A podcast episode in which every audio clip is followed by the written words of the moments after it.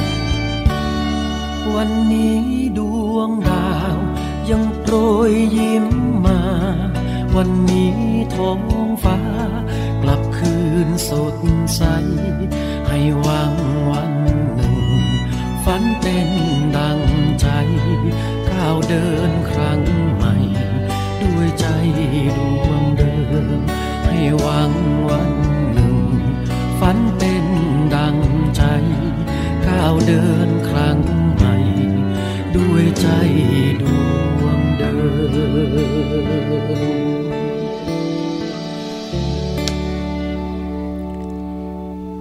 สวัสดีวันใหม่ค่ะ คุณผู้ฟัง ต้อนรับเข้าสู่รายการภูมิคุ้มกันรายการเพื่อผู้บริโภคนะคะ วันนี้วันจันทร์ที่ 4 มกราคม 2559 แล้วค่ะ ดิฉันชนะทิพไพรพงศ์คนเดิมนะคะ มารับหน้าที่ดำเนินรายการเป็นเพื่อนคุณผู้ฟัง ที่วิทยุไทย PBS ออนไลน์ www.thaipbsonline.net ค่ะ ฟังพร้อมกันอีก 6 สถานีทั่วประเทศนะคะ สถานีวิทยุชุมชนคนหนองยาไซจังหวัดสุพรรณบุรี FM 107.5เมกะเฮิรตซ์สถานีวิทยุชุมชนปฐมสาครจังหวัดสมุทรสาคร FM 106.25เมกะเฮิรตซ์สถานีวิทยุชุมชนคนเมืองลี้จังหวัดลำพูนค่ะ FM 103.75เมกะเฮิรตซ์สถานีวิทยุชุมชนวัดโพธิ์บัลลังก์จังหวัดราชบุรี FM 103.75เมกะเฮิรตซ์สถานีวิทยุชุมชนเทศบาลทุ่งหัวช้างจังหวัดลำพูน FM 106.25เมกะเฮิรตซ์แล้วก็สถานีวิทยุชุมชนคนเขาวง จังหวัดกาลสินค่ะ FM 89.5เมกะเฮิรตซ์นะคะ ปีใหม่แล้วเป็นยังไงบ้างคะ หน้าที่การงานหรือว่าชีวิตได้เปลี่ยนไปอะไรบ้างไหมหรือยังเหมือนเดิม ที่เพิ่มเติมคือภาระที่หนักมากยิ่งขึ้นหรือเปล่า ไม่เป็นไรนะคะ คุณผู้ฟังยังไงก็สู้กันต่อไปเหมือนเพลงนี้ค่ะ เพลงวันใหม่ของคุณพงศิษฐ์คำพีนะคะ ถึงแม้ว่าจะมีอะไรหนักๆหน่วงๆเข้ามาในชีวิต จะปีเก่าปีใหม่ ผ่านพ้นไป แต่ดิฉันเชื่อแน่ว่าหลาย ๆ ท่านตอนนี้กำลังจะมีแผนในการที่จะทำงาน มีแผนในการที่จะใช้ชีวิตที่แปลกแตกต่างออกไปนะคะให้กำลังใจทุกท่านเลยทีเดียวค่ะ อากาศก็เย็น ๆ นะคะ แต่ว่าไม่หนาวมาก ใครหลายคนที่ได้เดินทางไปในช่วงปีใหม่นี้ โดยเฉพาะทางยอดดอยภูเขาสูงทางภาคเหนือก็คงจะได้ชื่นใจกันบ้างแหละ ถึงแม้ว่าจะไม่มากเท่าไหร่นะคะ ดิฉันเองมีโอกาสไปมาเหมือนกันค่ะคุณผู้ฟังต้องสารภาพตามตรงนะคะ ในช่วงสัปดาห์ที่ผ่านมาก็ไปโน่นเลย จังหวัดเชียงรายนะคะ ไปภูชีฟ้าไปดอยผาตั้งหลายอำเภอเลยทีเดียวค่ะ ก็มีอากาศที่หนาวเย็น แต่ว่าสิ่งที่ไปเจอเจอก็คือ ภูเขามันไม่ค่อยมีต้นไม้ ส่วนมากก็จะเป็นไร่ข้าวโพดซะส่วนใหญ่นะคะ ก็ ว่ากันไปเป็นเป็นวิถีชีวิตของเกษตรบนที่สูงละค่ะ แต่ว่ามีอีกหลายสิ่งหลายอย่างที่ได้ไปเจอเจอ หน้าที่จะนำมาเล่า เดี๋ยวจะทยอยเล่าให้คุณผู้ฟังฟังก็แล้วกันนะคะ แต่สำหรับใครที่อยู่ทั้งภาคเหนือ ก็อาจจะได้เจอเจอเหตุการณ์นี้อยู่เป็นประจำอย่างเช่น การขับรถขึ้นดอยนะคะการใช้ชีวิตนะคะบนที่สูง อะไรต่อม่อะไรที่บางทีเราก็ อาจจะเป็นประสบการณ์ใหม่ อย่างดิฉันไปดอยผาตั้งนี่ เชื่อไหมคะว่า มีอาหารจีนอยู่นานกิน คือไปบนนั้นนี่แบบบางรีสอร์ทนะคะตกแต่งเป็นเหมือนเมืองจีนเลยก็ว่าได้นะคะเปิดเพลงจีน มีกินอาหารจีนนะคะก็ก็แปลกไปอีกแบบค่ะ แต่ว่าเจอกับอากาศเย็นๆก็โอ้ดีเหมือนกันนะคะเดี๋ยวจะทยอยมาเล่าให้ฟังก็แล้วกันค่ะ เอาละมาดูบรรยากาศการเดินทางของประชาชนในวันนี้ก่อนก็แล้วกันนะคะ เริ่มทยอยเดินทางมาตั้งแต่วันเสาร์ที่สองใช่ไหมคะ วันอาทิตย์ที่สามบางคนเพิ่งถึงเช้านี้ แต่ดิฉันมีความรู้สึกว่าช่วงระยะหลังๆ ไม่ว่าจะเป็นสงกรานหรือปีใหม่ หรือเทศกาลไหนๆก็แล้วแต่เนี่ย การเดินทางต้องเผื่อเวลามากขึ้น เพราะปริมาณรถยนต์ รถจักรยานยนต์ รถทุกประเภทมากขึ้นจริง ๆ คุณผู้ฟัง อย่างเมื่อก่อนนี่กรุงเทพเชียงใหม่อาจจะขับรถแค่ 7 ชั่วโมงกว่า 8 ชั่วโมง แต่ตอนนี้ไม่ได้แล้วนะคะ ตอนนี้ต้องมีถึงอย่างน้อยๆ อย่างน้อยๆ นะคุณผู้ฟัง 12 ชั่วโมง 14 ชั่วโมง ถ้าใครพอที่จะผลัดกันขับได้นะคะ อย่างรถโดยสารสาธารณะนี่เขาถึงต้องให้มีคนขับอย่างน้อยสองคน นะคะคนหนึ่งขับคนหนึ่งพักไป แล้วก็ขับไม่เกิน 3 ชั่วโมงก็ต้องเปลี่ยนอีกคนหนึ่งมาขับแล้วล่ะ เพราะว่าไม่อย่างนั้นมันจะไม่ไหว ปริมาณรถเยอะทำให้คนขับรถเครียด ดิฉันเองก็ขับมาเหมือนกันนะคะ มันไม่ไหวจริง ๆ ค่ะ เพราะว่ารถติดมาก อย่างขากลับมานี่ ติดตั้งแต่ทางเข้าตลาดทุ่งเกวียนที่ลำปางนะคะมาชะลอติดในตัวเมืองลำปางไฟแดงอีก กว่าจะเลี้ยวมาทางจังหวัดตากก็ติดอีกนะคะคือถึงบางช่วงจะไม่ติด แต่ว่ามันก็ใช้ความเร็วได้ไม่มาก 60 ถึง 80 กิโลเมตรต่อชั่วโมงสำหรับคนที่ต้องขับรถไกลนี่จะรู้ได้เลยว่ามันมันเครียดจริง ๆ ปกติขับรถไกลนี่อาจจะต้องใช้ความเร็วประมาณ 100 กิโลเมตร ไม่เกิน 120 กิโลเมตรต่อชั่วโมง ซึ่งตอนนี้กฎหมายเนี่ย ไม่เกินประมาณ 100ถึง110 กิโลเมตร แต่พอมันทำความเร็วไม่ได้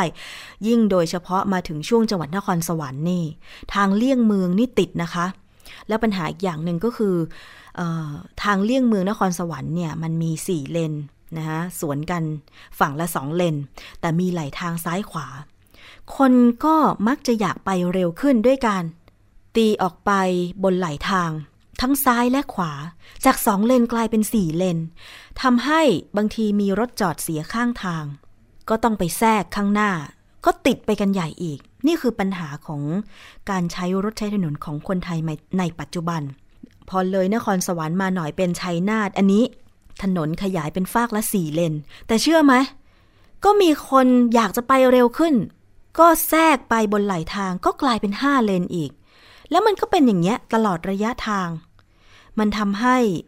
ติดขัดไปหมดเลย โดยเฉพาะหน้าสถานีบริการน้ำมันใหญ่ ๆ คนก็เลี้ยวเข้าไปใช้บริการไปแวะห้องน้ำไปต่อคิว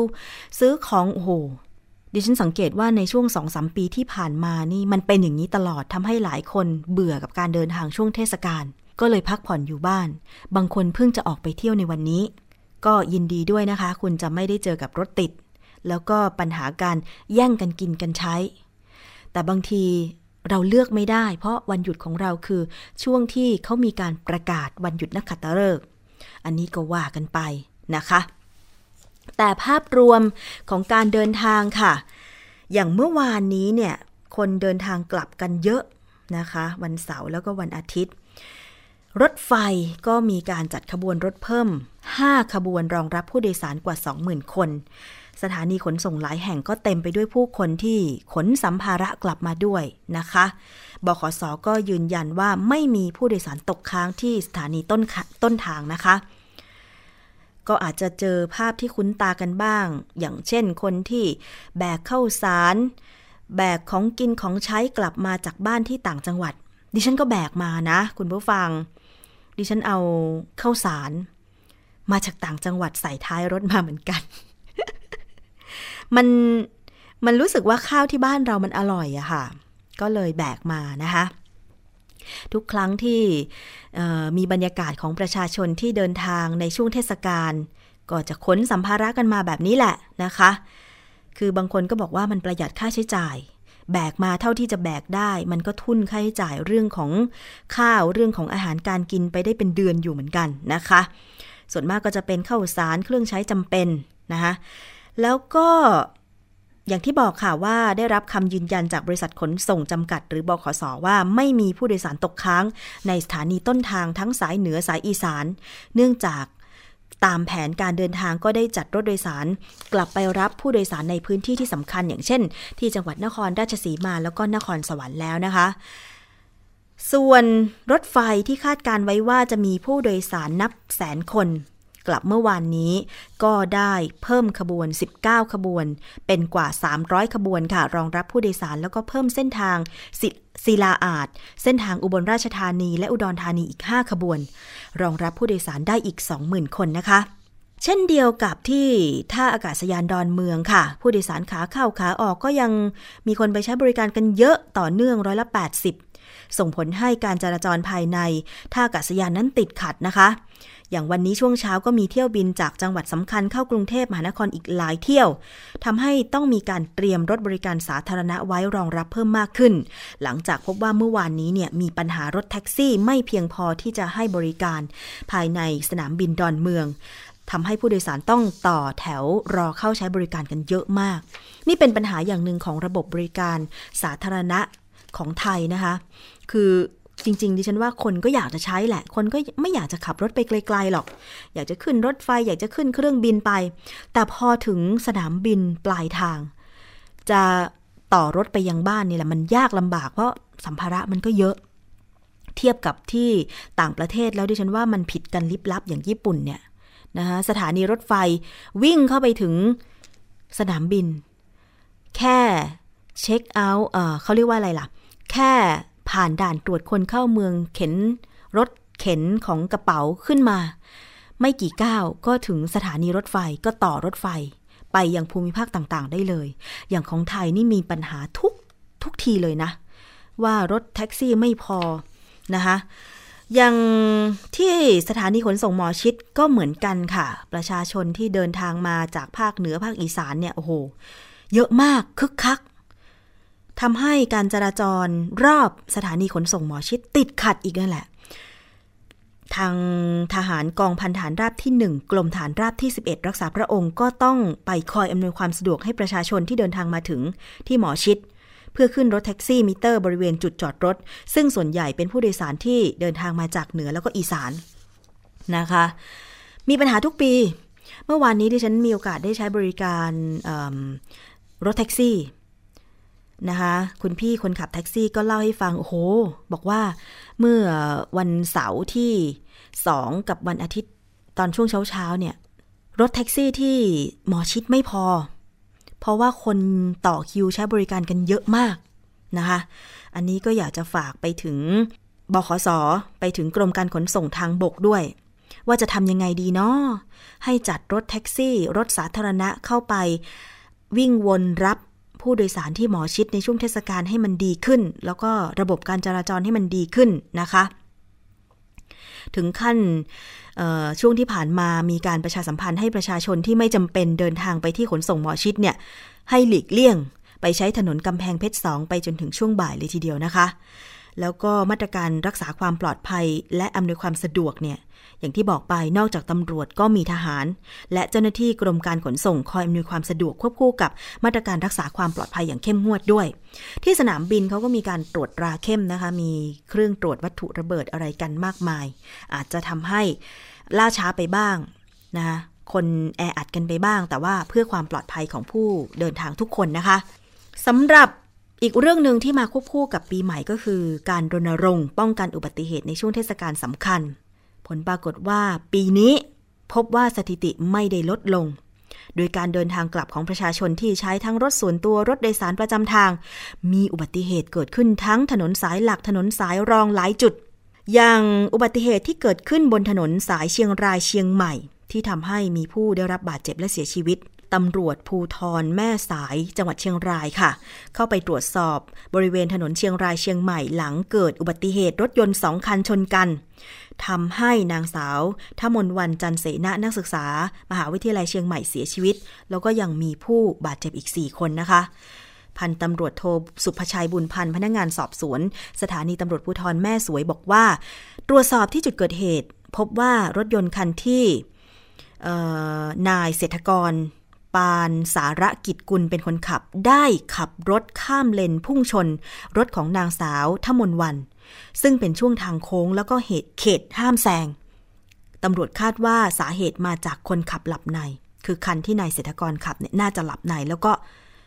นะคะแหกโค้งมาข้ามเลนมาชนรถของนางสาวทมนวันทำให้เสียชีวิตนะคะอีกกรณีหนึ่งนะคะอันนี้ก็เกิดขึ้นที่จังหวัดนครศรีธรรมราชค่ะตำรวจ ภูทรจังหวัดนครศรีธรรมราช ได้เข้าให้การช่วยเหลือผู้บาดเจ็บ 4 ราย หลังเกิดอุบัติเหตุรถกระบะ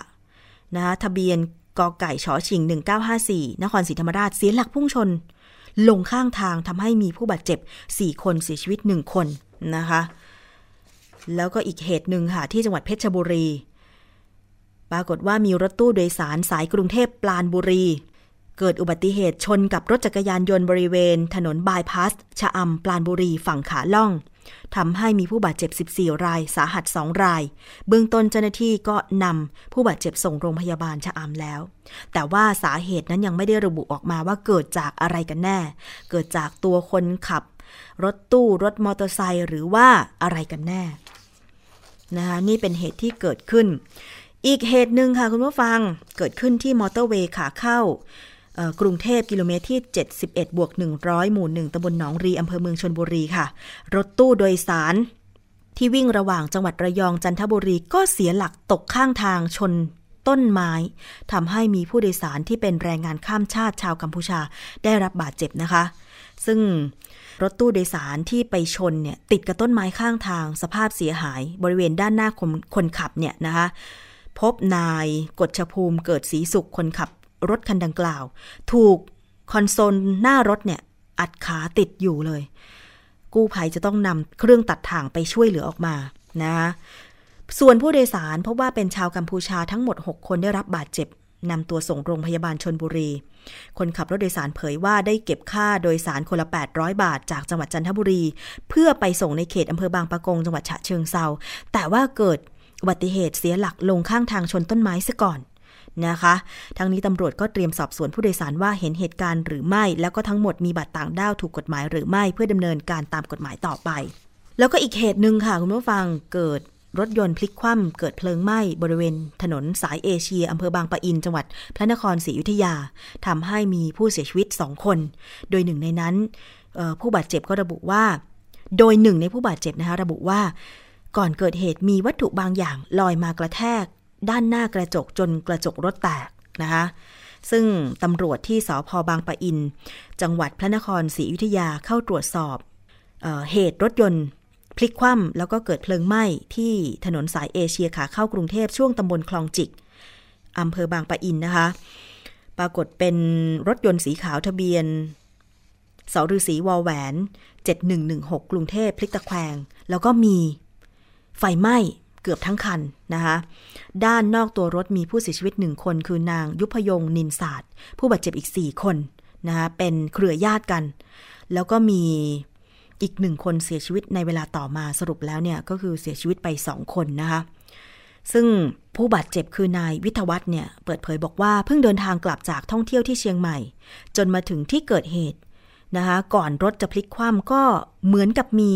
เศษหินหรือวัตถุบางอย่างพุ่งชนเข้าที่หน้ากระจกรถจนแตก เป็นเหตุให้รถเสียหลักพลิกคว่ำหลายตลบ จนทุกคนกระเด็นออกมาจากตัวรถ แม่แล้วก็น้องสะพ้ยเสียชีวิต ซึ่งเจ้าหน้าที่ได้สอบสวนสาเหตุแล้วก็มอบศพให้ญาติรับไปดำเนินการทางศาสนาต่อไปมันเป็นหลายกรณีมากเลยนะคะ คุณผู้ฟังที่เกิดอุบัติเหตุในช่วงนี้ทำให้ ตอนนี้ค่ะสำหรับยอดสะสมเกิดอุบัติเหตุ สะสม 5 วันตั้งแต่ 29 ธันวาคม ปี 2558 ถึง 2 มกราคมปี 2559 มียอดรวมการเกิดอุบัติเหตุที่ได้รับแจ้ง 2,753 ครั้ง มีผู้เสียชีวิต 292 คน ผู้บาดเจ็บรวม 2,855 คน สาเหตุหลักยังคงมาจากการเมาสุราแล้วขับ ร้อยละ 23.08 ขับรถเร็วเกินกำหนดร้อยละ 15.98 โดยรถจักรยานยนต์ยังครองอันดับหนึ่งที่เกิดอุบัติเหตุร้อยละ 83.41 ค่ะ จังหวัดที่เกิดอุบัติเหตุสะสมสูงสุดก็ได้แก่เชียงใหม่ 108 ครั้ง จังหวัดที่มีผู้เสียชีวิตสะสมสูงสุดได้แก่นครราชสีมา 12 คน จังหวัดที่มีผู้บาดเจ็บสูงสุดนะคะ ได้แก่เชียงใหม่ 108 คน ส่วนจังหวัดที่ไม่มีผู้เสียชีวิตตายเป็นศูนย์มี 7 จังหวัดก็คือตรัง พังงา แพร่ ระนอง สมุทรปราการ สิงห์บุรี แล้วก็สุขโขทัยค่ะด้านปลัดกระทรวงคมนาคม นายชาติชายทิพสุนาวีเปิดเผยบอกว่า สถิติการเกิดอุบัติเหตุบนโครงข่ายคมนาคมช่วงรณรงค์เทศกาลปีใหม่ 29 ธันวาคมปี 58 ถึง 2 มกราคมปี 59 รวม 5 วันนะคะ มีการเกิดอุบัติเหตุ 958 ครั้ง ลดลงจากปีก่อนที่ 1,081 ครั้งนะคะ ผู้เสียชีวิต 165 คนเพิ่มขึ้นจาก 157 คน และผู้บาดเจ็บ 1,114 คนลดลงจาก 1,241 คนค่ะ ทั้งนี้ภาพรวมของการเกิดอุบัติเหตุบนโครงข่ายคมนาคมทั้งทางถนน และก็ระบบรางนั้นมีจำนวนลดลง เนื่องจากกระทรวงคมนาคม และหน่วยงานในสังกัดมีการรณรงค์เพิ่มความเข้มงวดในการตรวจสอบสภาพรถโดยสารสาธารณะให้มีมาตรฐาน พร้อมตรวจสอบคนขับไม่ให้ขับรถเกินเวลารวมทั้งตรวจหาสารเสพติดต้องเป็นศูนย์ด้วย ขณะที่ อย่างที่บอกไปว่าเช้าวันนี้เนี่ยประชาชนก็เดินทางเข้าสู่ใจกลางกรุงเทพนะคะ คือรถติดเนี่ยมันติดตั้งแต่ 2 วันที่แล้วแล้วละ โดยเฉพาะช่วงจากภาคอีสานนะคะบนถนนมิตรภาพมีรถหนาแน่นเคลื่อนตัวช้า แล้วก็เส้นจากวังน้ำเขียวนะคะสาย 304 ตีติดดิฉันเห็นภาพข่าวการรายงานและนะคะก็น่าเห็นใจ เพราะฉะนั้นเนี่ยนะคะก็เลยเออยากจะฝากอีกนะคะว่าตอนนี้ ก็อยากจะให้ดูกันให้มากหน่อยสำหรับการเดินทางใช้รถใช้รานะคะ ใครที่ยังไม่เดินทางเข้ากรุงเทพก็ขับรถด้วยความระมัดระวังนิดหนึ่งก็แล้วกันค่ะ คุณผู้ฟังเป็นห่วงเป็นใหญ่กันนะคะ เดี๋ยวถ้ามีรายงานสถิติ ภาพรวมนะคะ 7 วันอันตรายออกมาจากกรมการขนส่งทางบก แล้วก็กระทรวงคมนาคมเนี่ยก็น่าจะมีการรายงานกันเพิ่มเติมนะคะ แต่ว่าทั้งนี้ทั้งนั้นค่ะคุณผู้ฟัง อย่างที่บอกไปว่า อุบัติเหตุมันไม่ได้ลดลงนะคะ แต่ว่าการชดเชยเยียวยาเนี่ยรวดเร็วทันใจแล้วก็ครอบคลุมผู้ได้รับบาดเจ็บและญาติของผู้เสียชีวิตมากขนาดไหน ก็ต้องไปดูกันอีกทีหนึ่งนะคะ เพราะว่ารู้สึกว่าการชดเชยเยียวยาตอนนี้เนี่ยบางบางกรณีก็ได้เร็ว บางกรณีก็ได้ล่าช้า อย่างบริษัทกลางคุ้มครองผู้ประสบภัยจากรถเนี่ยนะคะ มีข้อมูลออกมาบอกว่า ผู้ขับขี่ 250 รายที่เสียชีวิตนะคะเสียชีวิตที่เป็นจักรยานยนต์ประมาณ 80%แล้วก็แผนมุ่งเป้าจะต้องเน้นจักรยานยนต์ ที่จะต้องลดอัตราการเกิดอุบัติเหตุในผู้ขับขี่รถจักรยานยนต์มากขึ้น แต่ว่าบางกรณีที่เกิดขึ้นอย่างเช่นที่เกิดอุบัติเหตุนะคะที่จังหวัดนครปฐมเมื่อวานนี้เนี่ยนะคะมีตำรวจ ท่านหนึ่งนะคะตำรวจทางหลวงนครปฐมชื่อร้อยตำรวจโทสรันอ่อนสิงห์เนี่ยนะคะในภาพที่มีการแชร์กันต่อในโซเชียลมีเดียก็ถึงขั้นกับถอดเครื่องแบบ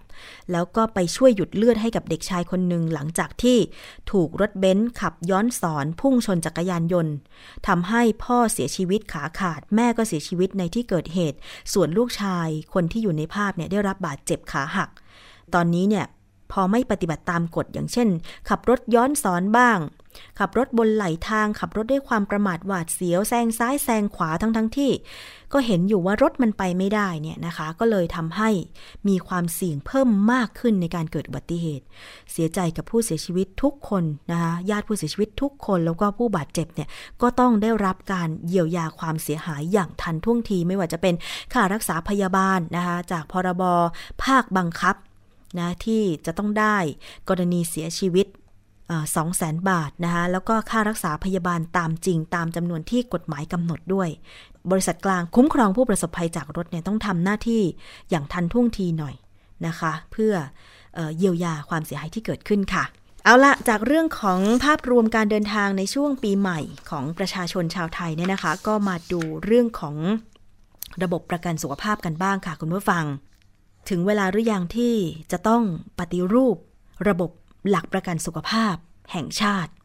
แล้วก็อีกหลาย ๆ ระบบ ให้ลดความเหลื่อมล้ำในการรักษาพยาบาลนะคะ ถึงแม้ข้อเสนอที่คณะกรรมการจัดทำแนวทางระดมทรัพยากรเพื่อความยั่งยืนของระบบหลักประกันสุขภาพแห่งชาติ จะมีแนวทางให้ประชาชนต้องร่วมจ่ายค่ารักษาพยาบาล เป็นเพราะต้องการสร้างความเท่าเทียมของทั้ง 3 กองทุนด้านสุขภาพ ก็ได้แก่กองทุน หลักประกันสุขภาพแห่งชาติใช่ไหมคะ สปสช กองทุนประกันสังคม แล้วก็สิทธิของข้าราชการนะคะตอนนี้ของไทยมีอยู่ 3 กองทุนนี้ แต่ก็ปฏิเสธไม่ได้นะคะว่ารัฐบาลยังมีความกังวลเกี่ยวกับความยั่งยืนของระบบการเงิน เนื่องจากแนวโน้มการใช้งบประมาณ เพื่อมาดูแลด้านสุขภาพจะเพิ่มมากขึ้นค่ะ เรื่องนี้ผู้สื่อข่าวไทย PBS คุณกิติศักดิ์พัฒสวรินมีรายงานไปฟังกันค่ะ เริ่มมีความชัดเจนมากขึ้น ว่าระบบหลักประกันสุขภาพของประเทศไทย ต้องมีการเปลี่ยนแปลงในไม่ช้า เพราะรัฐมนตรีว่าการกระทรวงสาธารณาสุข สั่งตั้งคณะทำงาน มาดำเนินการตามข้อเสนอของคณะกรรมการจัดทำแนวทาง การระดมทรัพยากรเพื่อความยั่งยืนของระบบหลักประกันสุขภาพแห่งชาติ โดยแนวทางร่วมจ่ายค่ารักษาพยาบาลของทั้ง 3 กองทุน คือสิทธิข้าราชการ สิทธิประกันสังคม และสิทธิหลักประกันสุขภาพทั่วหน้า เป็นหนึ่งในข้อเสนอที่จะถูกนำมาปรับปรุง เพื่อให้เกิดความเท่าเทียม การร่วมจ่ายนั้นเพื่อสร้างความเท่าเทียมในสังคมไทย ไม่ใช่มุ่งเป้าที่จะเอาเงินมาโปะงบประมาณนะฮะถ้าจะต้องการงบประมาณเพิ่มเติม เราก็มีข้อเสนอว่าให้ไปเก็บภาษีเพิ่มเติม โดยเฉพาะอย่างยิ่งคือภาษีมูลค่าเพิ่มนะฮะหรือจะเก็บภาษีเงินได้ก็ได้ ต้องเก็บภาษีในลักษณะที่เก็บคนรวยได้มากกว่าคนจน คนจนไม่ต้องไปเสียภาษีในส่วนนี้ การแบกรับค่าใช้จ่ายด้านสุขภาพของรัฐบาลที่เพิ่มขึ้นทุกปีทำให้รัฐบาลกังวลเกี่ยวกับงบประมาณ ซึ่งหากดูภาพรวมการจัดสรรงบประมาณของรัฐ จะเห็นว่าปี 2559 รัฐมีงบประมาณทั้งหมด 2 ล้าน7 2 0 0 0 0ล้านบาทนำมาใช้จ่ายด้านสุขภาพกว่า 4 แสนล้านบาท หรือร้อยละ 17 ของงบประมาณ ซึ่งตัวเลขร้อยละ 17 ต่องบประมาณ อาจดูเหมือนไม่มากในภาพรวมค่าใช้จ่ายด้านสุขภาพ แต่หากมองตัวเลขค่ารักษาพยาบาลที่รัฐต้องใช้เงินอุดหนุนรายหัว พบว่าอยู่ที่ร้อยละ 80 ของค่ารักษาพยาบาลแต่ละครั้ง ส่วนประชาชนจ่ายเพียงร้อยละ 10 และอีกร้อยละ 10 อยู่ที่ระบบหลักประกันของบริษัทเอกชน ยังมีความมั่นคงด้านการเงินของประเทศที่ดีพอที่จะดูแลระบบหลักประกันสุขภาพภาครัฐ นะต้องย้ำอย่างนี้นะครับว่าว่าเราใช้จ่ายงบประมาณแผ่นดินในด้านสุขภาพเนี่ยอย่างสมเหตุสมผลในในแต่ละระบบกองทุน ถึงแม้ว่ามันจะยังมี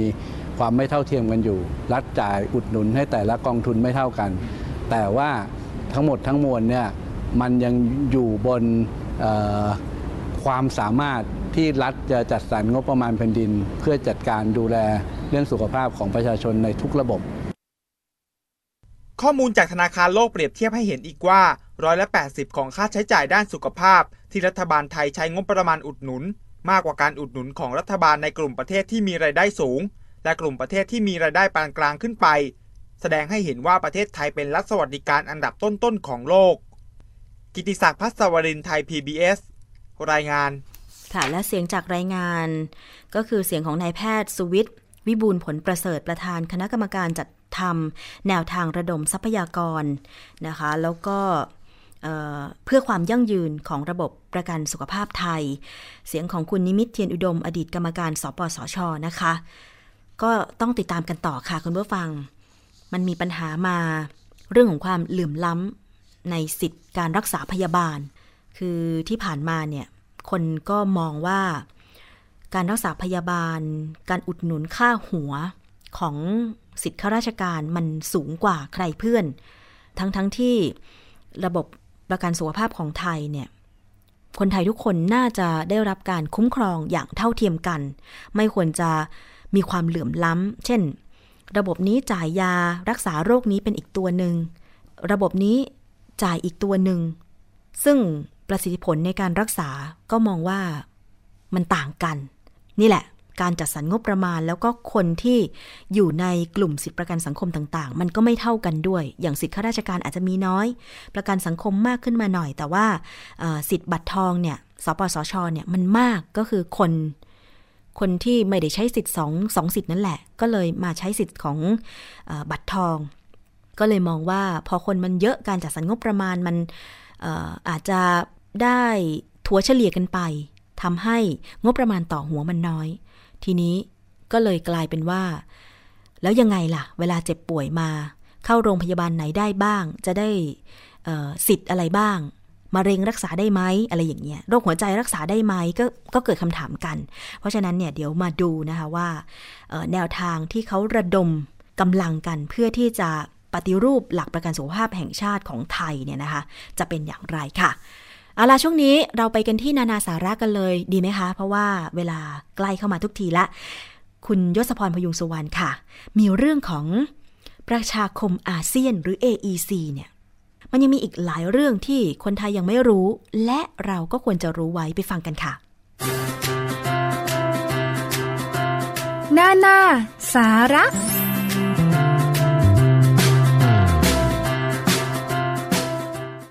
ขอบคุณคุณชนาทิพย์นะครับต้อนรับคุณผู้ฟังเข้าสู่ช่วงนานาสาระ ในรายการภูมิคุ้มกันกับผมยศพรพยุงสุวรรณครับต้อนรับปี 2559 กับเรื่องราวที่เป็นสาระความรู้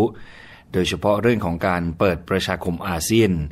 หรือว่าอาเซียน community นะครับ เป็นทางการเรียบร้อยสำหรับการเดินหน้าเข้าสู่ประชาคมอาเซียน 10ชาติ1ประชาคม คน 600 ล้านกว่าคนจะเป็นอันหนึ่งอันเดียวกันนะครับ ใน3เสาหลักด้วยกัน ที่เรารู้ๆกันก็คือ AEC คือ ASEAN Economics Community นะครับ หรือว่า AEC นั่นคือเพียงแค่เสาเดียวเท่านั้น และในวันนี้นานาสาระเนี่ยนะครับก็จะมานำเสนอให้คุณผู้ฟังได้ทราบ ในเรื่องที่เกี่ยวกับอาเซียน ในมุมมองที่คุณผู้ฟังอาจจะไม่เคยทราบมาก่อน นะครับ มีหลายเรื่องทีเดียวที่คุณผู้ฟังอาจจะรู้มาบ้าง หรือบางเรื่องก็อาจจะไม่ได้ทราบนะครับ เรื่องที่รู้มาบ้างแล้วก็อาจจะรู้เพียงแค่ผิวเผินเท่านั้น วันนี้นานาสาระก็เลยอยากจะมานำเสนอให้คุณผู้ฟัง ได้รู้ได้ทราบในเรื่องของการเปิดประชาคมอาเซียน ในมุมมองของผู้คนในมุมมองของคนที่ติดตามในเรื่องของอาเซียนมานานพอสมควรนะครับ ผมมีโอกาสเข้าไปอ่านเป็น Facebook ของผู้สึกข่าวไทย PBS นะครับเป็นผู้ประกาศข่าวและผู้สื่อข่าวคุณสรันทรแก้วเวียงชัย ซึ่งติดตามในเรื่องของอาเซียนเนี่ยมานานพอสมควรตั้งแต่ก่อนกันจะเข้าสู่ประชาคมอาเซียนอย่างเป็นทางการ ก็ติดตามการประชุม ติดตามการเดินหน้าความพร้อมเข้าสู่ประชาคมอาเซียนนะครับ ได้สรุปไว้ในหลายประเด็นที่น่าสนใจ ผมก็เลยขออนุญาตนำมาเสนอให้คุณผู้ฟัง นานาสาระนะครับ แล้วรายการภูมิคุ้มกันได้ทราบเพื่อเป็นสาระความรู้ตรงนี้ครับ สิ่งแรกเลยก็คือว่าคำว่าอาเซียนนะครับหรือว่าสมาคมประชาชาติแห่งเอเชียตะวันออกเฉียงใต้ ได้มีการรวมตัวกัน คือคำว่าอาเซียนเนี่ย มีมานานแล้วนะครับสิ่งแรกต้องทราบ ต่อมาก็คือว่าการเดินหน้าประชาคมอาเซียนตามที่ลงนามรับรองกฎบัตรอาเซียนกันไปปลายปี 2551 เนี่ยนะครับก็เดินหน้าอย่างเป็นทางการ คือเป็นสาเหตุที่ทำให้อาเซียนเนี่ยมีบูปริ้นประชาคมตามเสาหลักต่างๆ ฉบับปี 2009 ถึง 2015 นะครับดีเดย์ก็คือ 31 ธันวาคม 2558 ที่ผ่านมาคำถามสำคัญก็คือว่าอาเซียน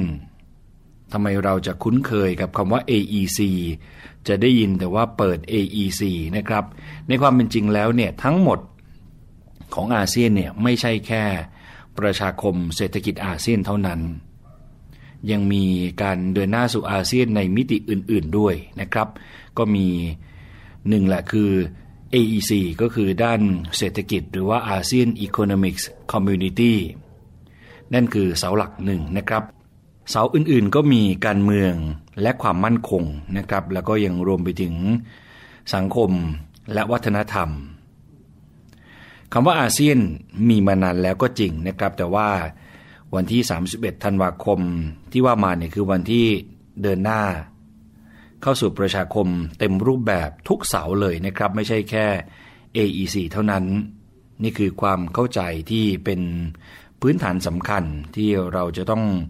รู้นะครับว่าเรื่องของอาเซียน คือการรวมตัวกันเป็นอันหนึ่งอันเดียวกันของคน 600 ล้านคน แต่เป็นเพียงแค่จุดเริ่มต้นครับ เรายังไม่สามารถบอกได้ว่าการเดินหน้าเข้าสู่ประชาคมอาเซียนนั้น จะสามารถทำได้ดีมากน้อยแค่ไหนหรือว่าโอกาสของแต่ละชาตินั้นจะมีเท่าเทียมกันหรือไม่นะครับ ผู้เชี่ยวชาญด้านอาเซียนอีกท่านหนึ่งก็คือ รองศาสตราจารย์ ดรประพัฒน์เทพชาตรีนะครับผู้อำนวยการศูนย์อาเซียนศึกษา มหาวิทยาลัยธรรมศาสตร์ได้เคย พูดไว้อย่างน่าสนใจนะครับว่าอาเซียน เปรียบเสมือนบ้านสามหลังที่ต้องก่อสร้างให้สมบูรณ์ไปเรื่อยๆ นอกจากนั้นครับพูดถึงการแข่งขันในประชาคมอาเซียนเนี่ยดรสุรินทร์พิสุวรรณอดีตเลขาธิการอาเซียนก็ได้พูดถึงเรื่องของอาเซียนไว้ค่อนข้าง น่าสนใจเช่นเดียวกันนะครับว่า เรื่องของการเปิดประชาคมอาเซียน ดรสุรินทร์พิสุวรรณเนี่ยบอกว่า วันที่ 1 มกราคม 2559 ที่ผ่านมาเนี่ยนะครับ พระอาทิตย์ก็ยังขึ้นทางทิศตะวันออกเหมือนเดิม แต่ความเป็นประชาคมอาเซียน น่าจะช่วยทำให้คนกว่า 600 ล้านคนรู้สึกใกล้ชิดกันมากขึ้น ไทยของเรา พูดในแง่ของการแข่งขันเนี่ยนะครับ ชกต่ำกว่าน้ำหนักจริงมาหลายปี ถ้าคิดแบบนี้เนี่ยจะแข่งไม่ชนะ คนไทยต้องทำน้ำหนักมากขึ้น รุกมากขึ้น แข่งให้สมกับศักยภาพ นี่คือสิ่งที่ดรสุรินทร์พิสุวรรณได้พูดไว้นะครับเกี่ยวกับเรื่องของการแข่งขันในมิติต่างๆ ของประชาคมอาเซียน นอกจากนั้นแล้วครับยังมีมุมมองของผู้รู้ ในเรื่องนี้ผมเข้าไปอ่านที่พันทิป .com นะครับคุณผู้ฟัง มีผู้รู้ท่านหนึ่งซึ่งก็ไม่ได้เอ่ยนาม แต่ก็เป็นผู้ที่ จบทางด้านการเงินและรัฐศาสตร์ ให้มุมมองเกี่ยวกับเรื่องของอาเซียนไว้ค่อนข้างน่าสนใจทีเดียวเลยนะครับ สิ่งที่หลายคนเข้าใจ กับการเปิดประชาคมอาเซียนเนี่ย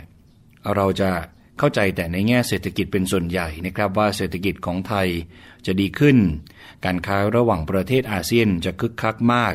การค้าจะเพิ่มขึ้น อาเซียนจะเป็นหนึ่งในยักษ์ของโลก เราจะใช้ภาษาอังกฤษกันมากขึ้น เราสามารถไปทำงานประเทศในอาเซียนได้ แล้วก็จะมีชาวอาเซียนเนี่ยมาทำงานในประเทศของเรา อันนี้คือเป็นเหมือนข้อที่ เราจะพูดถึงกันเยอะและเป็นข้อที่สำคัญ ในความรู้สึกของเรานะครับคุณผู้ฟัง จะมีการเคลื่อนย้ายไปอยู่ประเทศในอาเซียนได้เลย หรือว่าประเทศเราเนี่ยจะดู international ขึ้น อาเซียนจะเป็นเหมือนกับ EU ในอนาคต เราอาจจะมีเงินอาเซียนไหมอะไรทำนองนั้นนะครับ ก็เป็นสิ่งที่หลายคนจะเข้าใจ ลองมาดูครับคุณผู้ฟัง ในมุมมองของผู้รู้ด้านนี้เนี่ยได้อธิบายในบางข้อบางส่วนที่น่าสนใจโดยเฉพาะคำถามว่าเศรษฐกิจของไทยเนี่ยจะดีขึ้นหรือไม่นะครับคำตอบก็คือว่าเศรษฐกิจไทยเนี่ยก็อาจจะได้รับผลกระทบดีขึ้นมากกว่าเดิมนะครับ แต่ว่า ปัจจัยที่จะทำให้เศรษฐกิจของไทยนั้นดีขึ้นเนี่ยก็ขึ้นอยู่กับสถานการณ์การเมืองของประเทศ เป็นปัจจัยใหญ่นะครับ ถ้าประเทศมีรัฐบาลที่ไม่มั่นคงเนี่ยยังไงเศรษฐกิจก็ไม่มีวันดีครับ ถึงอาเซียนจะเป็นแบบ EU ยังไงเศรษฐกิจในประเทศเราเนี่ยก็ยิ่งไม่ดีขึ้น เพราะว่ารัฐบาลไม่มีเสถียรภาพ ไม่มีความมั่นคงก็เลยทำให้นักลงทุนต่างชาติ กับประชาชนไม่กล้าลงทุน เพราะว่ากังวลในสถานการณ์การเมืองนะครับคุณผู้ฟัง ต่อมาก็คือเรื่องของการค้าระหว่างประเทศอาเซียนเนี่ยจะคึกคักมากอย่างที่เขาว่ากันหรือไม่เนี่ยนะครับคำตอบก็คือว่าตอนนี้เนี่ยประเทศสมาชิกอาเซียน ส่งออกให้กับประเทศนอกสมาชิก 80%แต่ส่งออกกันเองเนี่ยแค่เพียง 20%นะครับไม่เหมือนกับ EU ที่ส่งออกกันเองเยอะกว่า ซึ่ง หลายคนก็คิดว่า AEC เนี่ยจะช่วย แต่ก็ไม่ได้ช่วยมากเท่าไหร่นะครับคุณผู้ฟังคำถามต่อมาก็คือ เราจะใช้ภาษาอังกฤษกันเยอะขึ้นหรือไม่นะครับ จากการที่เราเห็นทั้งส่วนของภาคราชการ เอกชนก็โฆษณาแล้วก็โปรโมท AEC โรงเรียนสอนภาษาอังกฤษทั้งหลาย พ่อแม่ผู้ปกครองก็พาลูกไปเรียนภาษาอังกฤษเพื่อ AEC นะครับคุณผู้ฟัง เราจะเห็นสถาบันกวดวิชาหรือว่าโรงเรียนที่สอนภาษาอังกฤษทั้งหลายเนี่ยก็จะชูจุดขายในเรื่องนี้นะครับ ว่ามาเรียนกันเถอะมาเรียนกันเถอะเพราะว่าเดี๋ยวจะเข้าสู่ประชาคมอาเซียนแล้ว เดี๋ยวจะไม่ทันคนอื่นเขานะครับเห็นคอร์สต่างๆ ซึ่งก็เป็นเรื่องที่ดีนะครับ ไม่ใช่ว่าเป็นเรื่องที่เลวร้ายอะไร แต่เพียงแค่ว่า เราจะต้องเรียนภาษาอังกฤษ นะครับอย่างตั้งใจ แล้วก็เป็นการเรียนในลักษณะที่อาจจะใช้เพื่อการสื่อสารเพื่อการทำความเข้าใจนะครับเป็นเบื้องต้น คืออาจจะไม่ต้องไปเสียสตุ้งสตางเรียนอะไรที่แพงมากนัก หรือว่าเป็นคอร์สที่ advance นะครับประมาณนั้นนะครับเพื่อที่จะสื่อสารทำความเข้าใจ ความเหมือนความแตกต่าง กับเรื่องของ EU หรือว่าสหภาพยุโรปเนี่ยก็ไม่ใช่น้อยนะครับ เพราะว่าอย่างอาเซียนของเราเนี่ยก็เป็นแค่ตลาดร่วม ไม่ได้มีระบบราชการที่ใกล้ชิดหรือว่าคล้ายคลึงกันแบบ EU นะครับซึ่ง EU เนี่ยเขามีลักษณะการเมืองที่เป็นสมาชิกมีความสัมพันธ์กันเนี่ยมาประมาณหนึ่ง เพราะฉะนั้นเรื่องของการเรียนภาษาอังกฤษ หนักๆเลยเนี่ยก็ควรจะเป็นข้าราชการนะครับที่ทำงานกระทรวงการต่างประเทศ เจ้าหน้าที่การทูต ซึ่งแน่นอนคนเหล่านี้เนี่ยก็ต้องเรียนกันอยู่แล้วนะครับ หรือว่าคนที่จะทำงานการค้าระหว่างประเทศ ก็ควรจะเรียนภาษาอังกฤษอย่างเข้มข้นนะครับ ก็เลยสรุปพอที่จะสรุปได้ว่าการเปิด AEC เนี่ยก็ไม่ได้ทำให้คนไทยทุกคนเนี่ยใช้ภาษาอังกฤษเยอะขึ้น เพราะว่า เรื่องของทั้ง AEC แล้วก็เสาหลักอื่นๆเนี่ยนะครับ คือหมายความว่าไม่ใช่ว่าเปิดประชาคมอาเซียนแล้วเนี่ยคนไทยทุกคนจะต้อง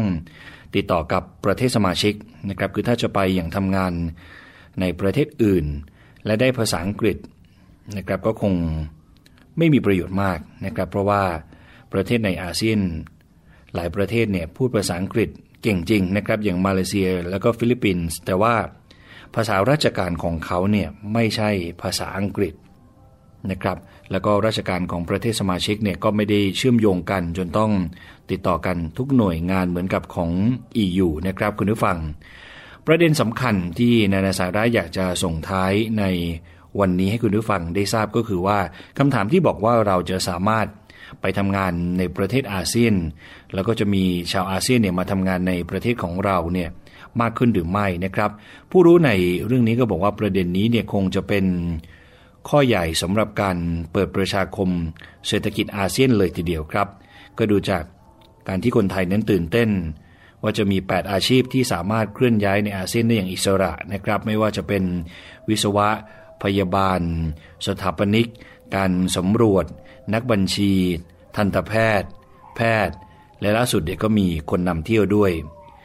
สรุปง่ายๆนะครับว่าอาชีพพวกนี้เนี่ยก็เป็นแรงงานมืออาชีพ หรือว่า skilled labor นะครับ เพราะฉะนั้นอาชีพแรงงานอื่นๆเนี่ยไม่รวมนะครับไม่ใช่อาชีพไหนก็จะเคลื่อนย้ายไปทำงานได้ ถ้าคนที่ทำอาชีพพวกนี้อยู่แล้วก็คงจะดีใจนะครับมีการเคลื่อนย้าย ได้อย่างอิสระจริง แต่ว่าการที่เราจะเคลื่อนย้ายไปประเทศไหนเนี่ยนะครับก็ต้องไปสอบใบวิชาชีพของประเทศเขาด้วย ซึ่งก็เป็นข้อสอบในภาษาของเขา แล้วประเทศแต่ละประเทศในอาเซียนก็มีภาษาที่แตกต่างกันมากนะครับ คือเป็นภาษาที่อยู่กันคนละรากภาษากันเลยทีเดียว ก็ลองคิดดูนะครับว่าการเรียนภาษาต่างๆ ซึ่งก็ไม่ใช่เรื่องง่ายในการที่เราจะไปสอบผ่าน ข้อสอบประจำวิชาชีพของประเทศเขาด้วยเนี่ยไม่ใช่เรื่องง่าย นอกจากเรื่องของภาษาที่เราต้องเรียนรู้แล้วเนี่ยนะครับคุณผู้ฟัง ก็ต้องมีเรื่องของการปรับตัวให้เข้ากับวัฒนธรรม วิถีชีวิต เรื่องของกฎหมายที่แตกต่างจากบ้านเมืองของเราเนี่ยมาก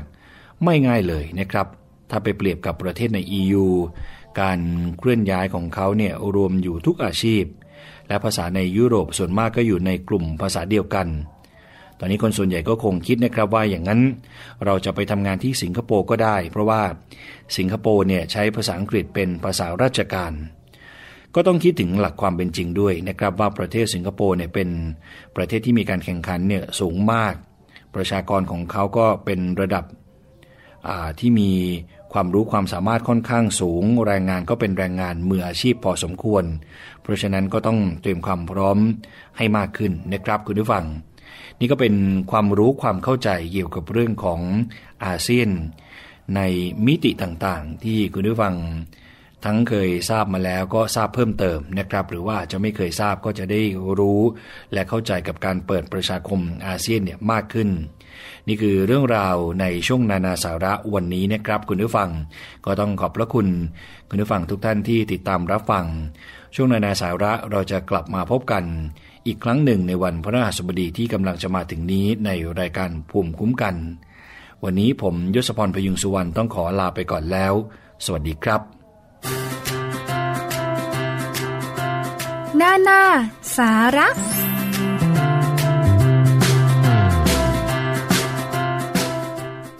ค่ะคุณผู้ฟังคะนี่คือนานาสาระนะคะ เราเข้าสู่ประชาคมอาเซียนแล้ว แต่ความแตกต่างอย่างที่คุณยศพรบอกไป ไม่ว่าจะเป็นเรื่องของภาษา หรือคุณภาพชีวิตของคนในแต่ละประเทศนั้น ในอาเซียนของเราแตกต่างกันค่อนข้างมากค่ะ เราจะไปสิงคโปร์คิดว่าเมื่ออมีการติดต่อสื่อสารภายในอาเซียน เป็นประชาคมกันแล้วเนี่ยอะไรมันจะสะดวกง่ายได้ก็คงจะไม่ง่ายมากนักนะคะ เพราะว่า พื้นฐานของคนแต่ละประเทศนั้นแตกต่างกัน เช่นเดียวกับอย่างประเทศลาว กัมพูชาหรือว่าเมียนมา ไทยเองก็แตกต่างกันทั้งเรื่องของภาษาแล้วก็อย่างอื่น ยกเว้นลาวนี่ ภาษาใกล้เคียงกัน ใครไปลาวไม่ต้องกลัวว่า จะตกรถตกราอะไรนะคะ เพราะว่ามันใกล้เคียงกัน แต่ว่านั่นแหละอย่างที่บอกไปว่าคงจะต้องมีการพัฒนาร่วมกันอีกค่อนข้างเยอะละค่ะ กว่าที่จะหลอมรวมกันอย่างยุโรป ดิฉันมองอย่างนั้นนะคะ อย่างยุโรปนี่เขามีเศรษฐกิจที่ใกล้เคียงกัน คุณภาพชีวิต การศึกษาของประชากรมันใกล้เคียงกัน การที่จะรวมกันเป็นประชาคมยุโรปมันง่ายกว่าของอาเซียนนะคะแต่ว่าก็ติดตามค่ะ ในประเด็นเกี่ยวกับอาเซียนทางไทย PBS นะคะ กันต่อไม่ว่าจะเป็นในรายการที่นี่ไทย PBS กับคุณนัฐาหรือว่าช่วง ข่าวต่างๆ แล้วก็รวมไปถึงวิทยุไทย PBS ออนไลน์ตรงนี้ก็มีรายการที่จะเปิดโลกนะคะ ให้เราได้รู้จักประเทศต่างๆ ทั่วโลกเพิ่มมากขึ้นด้วยนะไม่ว่าจะเป็นรายการสวัสดีประเทศไทยในช่วงหน้าต่างโลกก็มีนะคะ หรือว่าจะเป็นในช่วงตอนเย็นๆ ของวันจันทร์5โมงเย็นก็มีรายการที่จะพาคุณไปรู้จักกับ เศรษฐกิจของประเทศต่างๆ รวมทั้งอาเซียนด้วยน่าสนใจมากๆ ต้องติดตามกันนะคะ ทางวิทยุไทย PBS ออนไลน์ www.thaipbsonline.net และอีกเรื่องหนึ่งค่ะคุณผู้ฟังที่ต้องไม่พลาดที่จะจับตามองนั่นก็คือ เรื่องของการคุ้มครองผู้บริโภคในอาเซียน เขาเป็นอย่างไร เดี๋ยวในตั้งแต่ปีนี้นะคะเดือนนี้เป็นต้นไปเนี่ยดิฉันจะพยายามไปสรรหาข้อมูลมา เพราะว่ามันมีเยอะนะคะ อย่างหน่วยงานคุ้มครองผู้บริโภคของไทย อย่างเช่น ภาคเอกชนก็ได้แก่มูลนิธิเพื่อผู้บริโภคเนี่ยจากการที่ได้ติดตามข่าวสารมาบ้างพอสมควรเนี่ยมันมีอีกหลายประเด็นในเรื่องของการคุ้มครองผู้บริโภคที่จะให้เท่าเทียมกันภายในประเทศอาเซียน เรื่องของสินค้าที่ทะลักเข้ามาขายตามชายแดนของไทยอย่างมากมาย คุณฟังเชื่อไหมมันไม่ได้มีแค่แม่สาย มันไม่ได้มีแค่นครพนม ตอนนี้มันมีด่านชายแดน เกิดขึ้นตามจังหวัดต่างๆ เยอะมากนะคะที่ติดกับชายแดนอย่างดิฉันไปที่จังหวัดเชียงรายเนี่ยนะคะอำเภอเวียงแก่นเนี่ยคุณผู้ฟัง ที่ก่อนจะขึ้นไปภูชี้ฟ้าอำเภอเทิงนะอำเภอเทิงก่อนจะขึ้นภูชี้ฟ้า มันมีด่านชายแดนเล็กๆอยู่ด้วย ที่มีตลาดชายแดนอยู่ด้วยนะคุณผู้ฟังนะ แต่ดิฉันยังไม่ได้แวะเข้าไปเดี๋ยวโอกาสหน้าล้วกัน รู้สึกว่าจะเป็นด่านชายแดนบ้านหวกนี่แหละ เดี๋ยวถ้าได้มีโอกาสไปจะเล่าให้ฟังว่ามันเป็นยังไงนะคะสินค้าอะไรเป็นยังไง แต่ว่าครั้งนี้เนี่ยดิฉันไม่ได้ไปแม่สายแต่เห็นว่าฟังข่าวว่าแม่สายก็คึกคัก แล้วดิฉันไปสามเหลี่ยมทองคำมาเนี่ยนะคะอุ้ยมีนักท่องเที่ยวเยอะมากเลย ทั้งจีนนะคะแล้วก็ทั้ง แถบประเทศเพื่อนบ้านที่อยู่ในฝั่งลาวแล้วก็ฝั่งเมียนมาเนี่ยเข้ามาเที่ยวในไทยเยอะเหมือนกันทำให้ตรงนั้นก็ถือว่าคึกคักนะ แต่ว่าความเป็นระเบียบอะไรนี่ คงจะต้องจัดกันอีกเยอะแหละนะค่ะ เอาละนี่คือทั้งหมดของรายการภูมิคุ้มกันรายการเพื่อผู้บริโภคกับดิฉันชนาทิพไพรพงศ์นะคะ 11-12 นาฬิกา มีเพลงนี้มาฝากทิ้งท้ายค่ะ พรุ่งนี้จะเจอกับคุณสวนีฉ่ำเฉลียวนะคะ ดิฉันไปก่อน เจอกันใหม่วันพฤหัสบดี สวัสดีค่ะ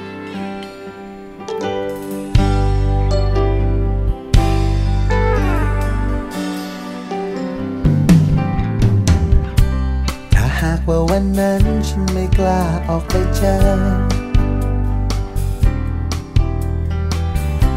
และหากว่าวันนั้นฉันไม่กล้าเดินออกไป ยังอยู่กับความผิดหวังเก่าๆ จนไม่ยอมเปิดใจ ก็คงไม่มีวันได้ชิดใกล้ กับความสุขใจที่ได้รับจากเธอ ทุกวัน ทุกๆคืน จากนั้นไม่ว่าจะนอนหรือตื่น ฉันจะมีเธอคอยเคียงข้างเป็นเพื่อนที่ไม่เคยได้จากใคร และยิ่งเดินร่วมทางด้วยกันทุกวัน ก็ยิ่งทำให้ฉันมั่นใจ ว่าเสี้ยวนาทีที่ฉันเองตัดสินใจ ปลี่ยนแปลงชีวิตของฉันไป จริงๆากว่าวันนั้นฉันยังไม่เปิดประตูไม่ยอมจะรับรู้เพราะไม่กล้าจะออกไปยังติดกับความผิดหวังเก่าๆไม่ยอมที่จะเปิดใจ งไม่มีวันได้ชิดใกล้กับความสุขใจที่ได้รับจากเธอ ทุกๆวัน ทุกๆคืน จากนั้นไม่ว่าจะนอนหรือตื่น ฉันจะมีเธอคอยเคียงข้างเป็นเพื่อนที่ไม่เคยได้จากใคร และยิ่งเดินร่วมทางด้วยกันทุกวัน ก็ยิ่งทำให้ฉันมั่นใจ ว่าเสี้ยวนาทีที่ฉันเองตัดสินใจตัดสินใจเกราะป้องกัน เพื่อการเป็นผู้บริโภคที่ฉลาดซื้อ และฉลาดใช้ ในรายการ ภูมิคุ้มกัน